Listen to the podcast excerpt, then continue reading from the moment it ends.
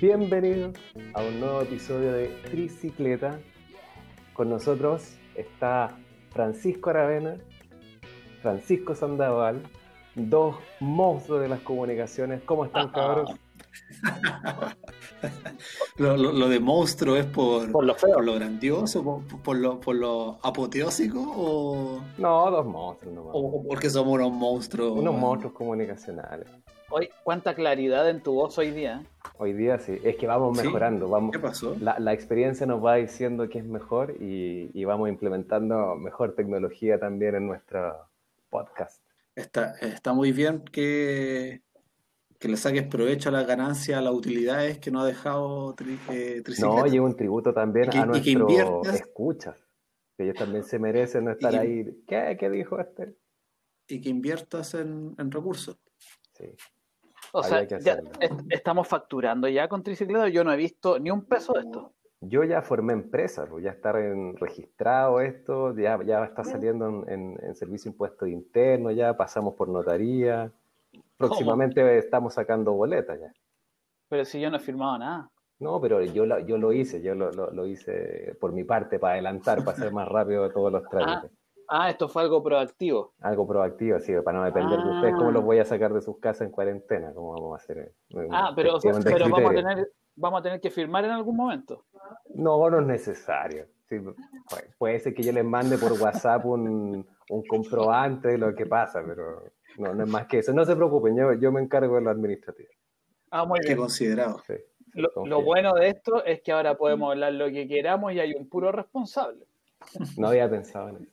Puede que próximamente cambiemos de nombre, entonces. Depende de las circunstancias. Fe de Cleta. Oye, ¿y vamos a empezar por el clásico nuevamente? O cambiémoslo al desayuno. ¿Qué desayunaron hoy? Chuta. Desayuno, mira. Eh, yo desayuné eh, una taza de té, la, la, bolsita de té clásica, ¿sí? Con unas tostadas con, con mantequilla y dulce de membrillo. Ah, mira. Esto es un. Mira. Sí, ese fue el desayuno. Un clásico dentro de un clásico, el dulce de membrillo. Mira. ¿Y tú, Guacho, qué desayunaste? Yo me tomé una taza de leche con chocolate y tres arrocitas con palta y queso. Ya. ¿Arrocitas? Sí, arrocitas. Que reemplazan el pan. Pan de arroz. Ah, ok, ya. Esas tortillas. Galletas de arroz. Son esas como esas galletas de arroz. Sí. Que, parece que estuviese comiendo plumavit. Exacto. Yo una vez, yo, yo, yo una vez que quise intentarlo con esas galletas de arroz. ¿Intentar qué cosa? Una bolsa, intentar... eh, sí, aclara. incluirla, incluirla en la dieta. Ah, ya. Ah, okay, okay. Y compré una bolsa y cuando las probé no me di cuenta que, la, que había comprado unas que son saladas. Oh. Pero son asquerosamente saladas. no, ni siquiera sabía que existían. Pensé que tenían gusto a cartón. ¿no? Eran, no, eran terriblemente saladas. Eran como ultra, mega, hiper sodio. Y fueron incomibles. Incomibles. Y ahí quedaron, yo creo que me comí un par y quedaron guardadas en el cajón de allá en, la pega. Quedaron guardadas en el cajón pasó la pandemia y allá deben estar todavía juntando sal, me imagino. Ya, tienen su propio ecosistema. Sí, debe haber toda una, familia de, arrocitos ahí. Oye, fuera del deseo, ¿qué, qué heavy el tema del sodio y del azúcar cuando tú te ponías a ver la, información nutricional. Es preocupante. El otro día andaba en el supermercado y se me ocurrió ver esta cuestión de mm, como estos platos preparados. Habían unos Bavaria que se veían súper ricos, así como porotos con longaniza y había como una paella y cuestión y le veo la etiqueta, 2.600 de sodio, 3.500 de sodio. Me van a, después me viene con riñones nuevos esto porque... Esos que vienen envasados, eh, por ejemplo, lo que vienen eh, en cajitas, eh, todo ese líquido es pura sal finalmente, pues, todos esos preservantes, sal y preservante, todo eso, ese tipo de, de comida tiene mucho nivel de sodio. No, o sea, riñones y un corazón nuevo, porque la hipertensión te revienta. El problema es que la, la, comida saludable siempre ha sido cara y siempre va a seguir siendo cara. O sea, si queréis comer, o sea, si, si queréis comprar productos que, no sean alto en sodio, en azúcar, etcétera, o, que tengan ciertas características saludables, es súper caro.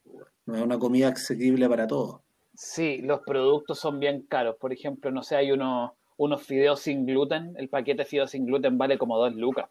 Entonces, versus un paquete de fideos normal que vale 600 pesos. Para una familia normal, te compráis 3, 4 paquetes de fideos. Pues, bueno, solo ¿Cuántos productos saludables hay en la canasta básica que maneja el Estado? huevo. Desconozco Ah, la canasta básica, en realidad no sabría qué tiene la canasta. Pero ahora lo bueno, lo bueno que se está avanzando en eso. Entiende esa situación y por eso está pidiendo un reajuste del sueldo mínimo de 1.500 pesos. Eso es una burla. 1.500 vergonzosos pesos. Es el, el- el reajuste que quiere hacer el gobierno del sueldo mínimo. No, y, Qué y terrible. están Y discutiendo. excusado en que están discutiendo, o sea, ya, ya lo rechazaron. En el Congreso ya le dijeron, no, no, no, no estamos para broma. No, hablemos cosas serias. Pero va a insistir el gobierno en, en, en plantear el reajuste de 1.500 pesos, 1.500 pesos. Están escuchando bien. ¿Y cuál, 1.500 qué, hace la diferencia esos 1.500 pesos, Al- tú crees?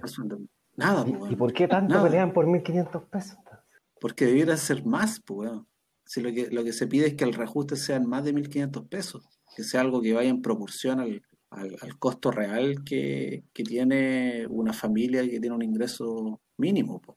Y ahí el gobierno lo que hace es escudarse un poco en que debido a la pandemia y a toda la situación que, que económica que, que se ha afectado producto de la pandemia, los que pagan el sueldo mínimo son los empleadores. Y los empleadores en este momento no tienen las armas ni los fondos para poder aumentar el sueldo mínimo en un mayor porcentaje. Entonces esa es un poco la, la, la parada que tiene el gobierno sobre lo que trata de defender. Y que suba el ingreso mínimo en lo posible.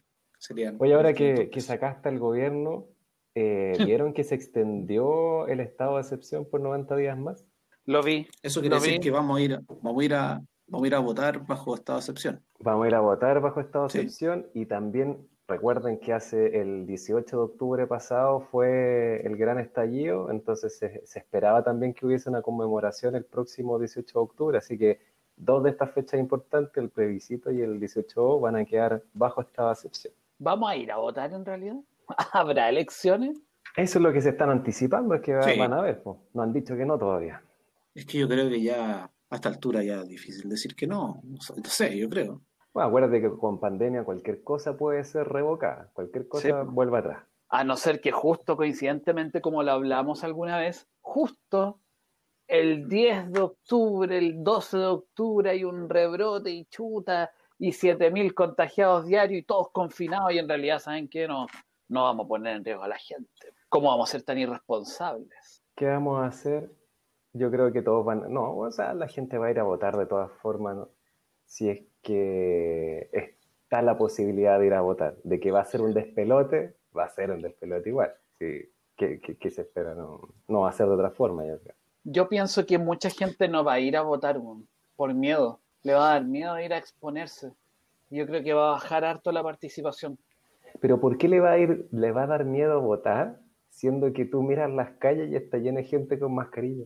Y eso yo entiendo, si puedes ir a, a pasearte por la calle con mascarilla, yo creo que esa misma gente puede ir a, a votar, a, a gastar, no sé, dos, tres horas de su tiempo a, a votar.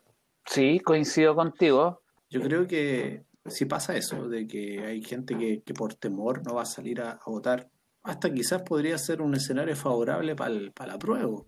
Porque finalmente los que van a salir a la calle a votar, los que, se- los que no van a tener el miedo son porque los moviliza algo más grande y que es querer cambiar la constitución. Entonces, yo creo que eso podría ser favorable para la posición del apruebo y que realmente salgan a la calle o los que vayan a votar sean los que están por, por esa opción.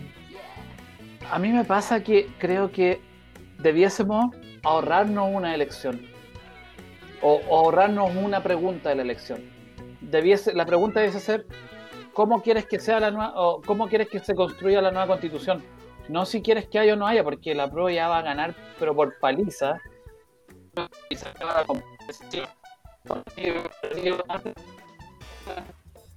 Entonces creo que lo mismo